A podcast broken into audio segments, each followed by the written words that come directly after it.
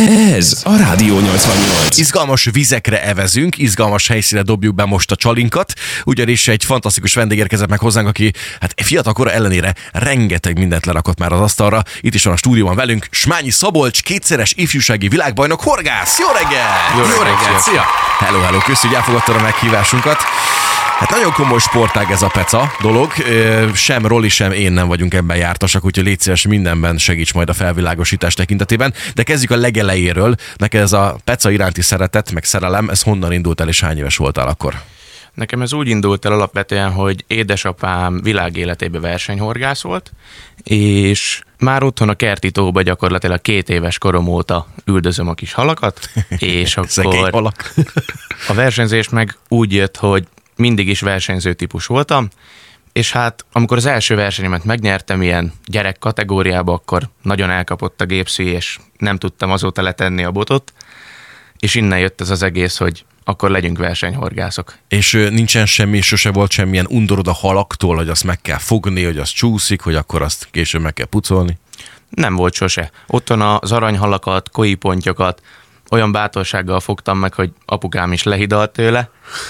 Utána meg megismertem a többi halfajt, és egyikes se volt olyan, hogy zavart volna. Tehát gyerek kategóriában már ugye sikereket értél el, ez történt három évesen, és akkor azóta töretlen. Hát mondjuk hat évesen, de igen. Magasságos Isten. Ha, Akkor már ha négy 6 év, éve akkor viszont pecázott. 14 éve benne vagy igazából a, a versenyzésben, ami, ami a horgászatot érinti. És 14 év az elég hosszú ide ahhoz, fiatalkod ellenére, hogy ez kialakuljon, hogy mi a jó horgász titka, hogy meglegyen az eszenciája ennek. Szerinted mi a jó horgásznak a titka? A jó horgász titka és a jó versenyhorgász titkát azért külön kell szedni. A jó versenyhorgász titkáról tudok én jobban beszélni, úgy gondolom. Nagyon sok előzetes fölkészülés, nagyon sok gyakorlás, nagyon sok versenytapasztalat kell ahhoz, hogy egy nagyobb rangú versenyen minél jobb eredményt érjél el, tudjál reagálni a környezet, az időjárás hatásaira, akár mennyire süt a nap, éppen esik az eső, vagy fúj a szél. Ehhez nagyon-nagyon sok ő, vizen töltött óra kell. Nyilván ezt fejtsd már ki hosszabban, bocs, hogy szóval vágtam, Roli, hogy, hogy az időjárás az hogyan befolyásolja a, a pecásoknak a, az aktivitását? Vagy a Például, halakét? például a, nézzük a Matyéri víztárazót, az itt van Szegeden. Ott például nagyon sokat számít, hogy fújja a szél. Ha fúj a szél, akkor általában beindítja egy kicsit az áramlást valamelyik irányba.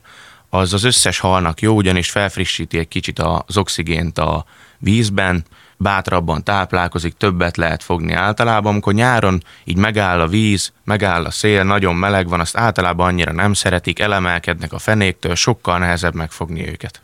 Aha. Értető. De most ez egy olyan sportág, ugye, ami iszonyatos nagy türelmet igényel. Ugye nyilván tapasztalat, tudás, rutin kell hozzá, de szerintem ebben a sportban igazán jelen van, ami, amit egyébként szinte minden sportban az, hogy nagyon eszközfüggő is. Rengeteg anyagi befektetést igényel. Az, sok múlik azon, hogy kinek milyen eszköztára van, nem? Mert én abból indulok ki, ugye ab- abszolút nem értek hozzá, de van az a kis Louis de Finé film a Horgász a pácban, ahol ugye letép egy gajat, azt szépen egy bicskával szépen megtisztítja, letép egy gombot, meg egy kis zsineget, és akkor azzal kifog ö, 98 halat, úgyhogy a másik mellette lévő horgászok szinte semmit. Most ez a valóságban ez azért másképp működhet. Egyébként nem feltétlen. Tehát én úgy gondolom, hogy a tudás sokkal többet ér, mint egy drága felszerelés. Tehát én úgy gondolom, hogy egy normál vagy átlagos felszereléssel én közel ugyanazt a teljesítményt tudnám hozni, mint egy több millió forintos felszereléssel. Na Marcikán, meg vagyunk lőve akkor. Szerintem is. Hogyan lehet gyakorolnia? Mi egy, mi egy edzés, edzési forma egy horgásznak? Tehát egy triceps?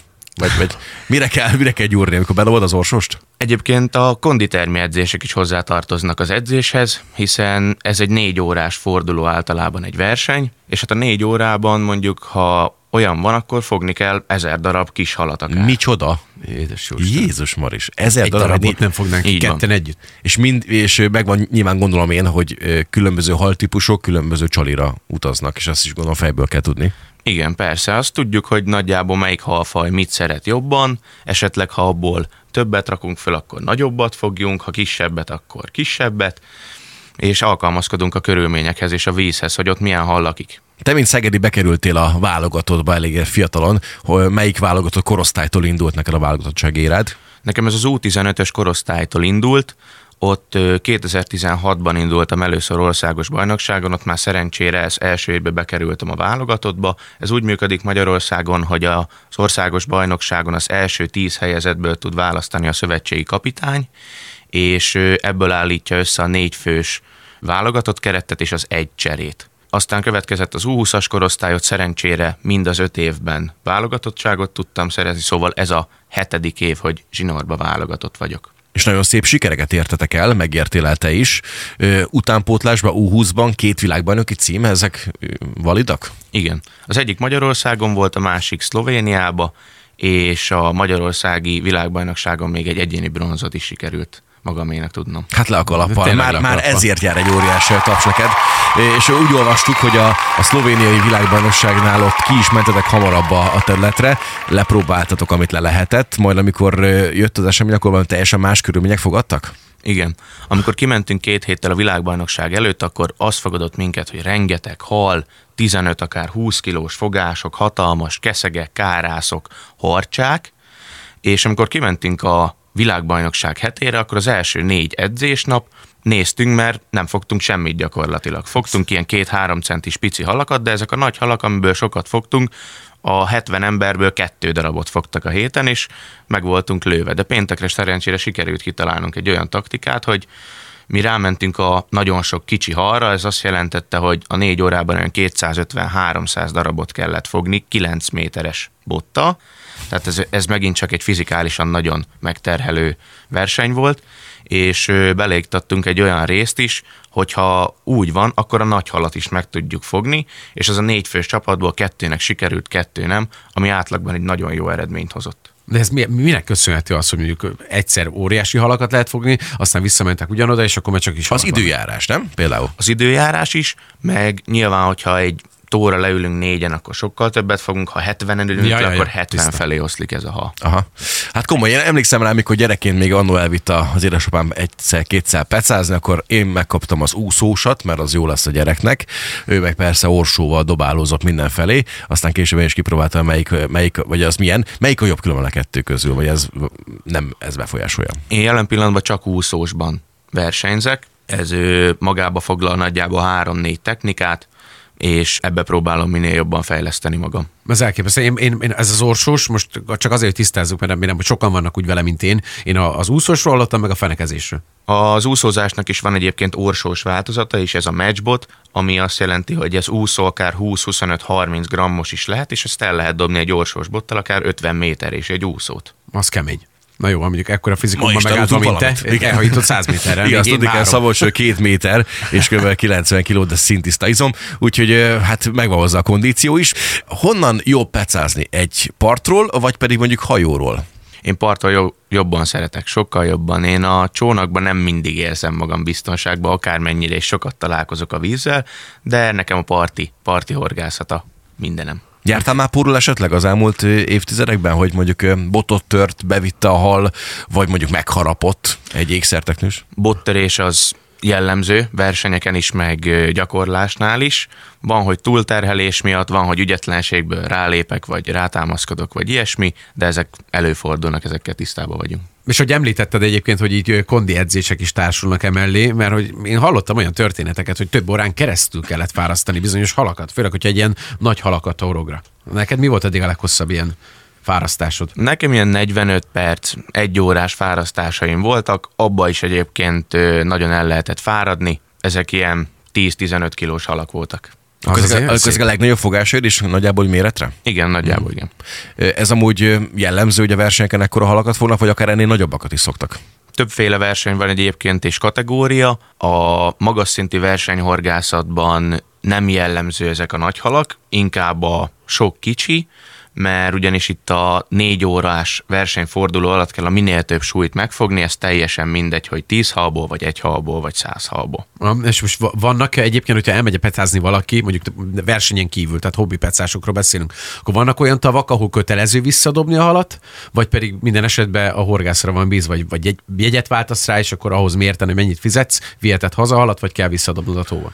A versenyek után kötelező visszadobni, tehát ott tilos elvinni, és egyébként most már egyre jobban áll Magyarország arra át, hogy visszaengedős legyen az összes tó. No, tehát akkor nem lehet már spájzolni. Nem. De ez jó a halnak, különben szétszurkáljátok a szájukat, a különböző, nyilván aztán le, le lesznek fertőtlenítve, ezeket én értem, de hogy ez, ez hatékony, hogy, hogy szétszette a, a horog a, a szájukat, mert a különböző helyekről, ahol éppen beakad, utána ők nem pusztulnak el a víz alatt? Nem volna jobb őket hazavinni és megenni? Nagyon jó kérdés. Erre találták ki az úgynevezett szakál nélküli horgot, nem tudom, hallottatok-e már róla? Most Ez a horognak alapvetően van egy szakálla, ami megakadályozza, hogy visszabújjon a horog, amikor beakad a szájába, és ez egy szakál nélküli horog, ennek annyi a segítsége, hogy sokkal könnyebben ki lehet akasztani a horgot, magyarán, mintha egy tűt beleakasztál az ujjadba, kihúzott, fáj egy kicsit, elmúlik. Aha.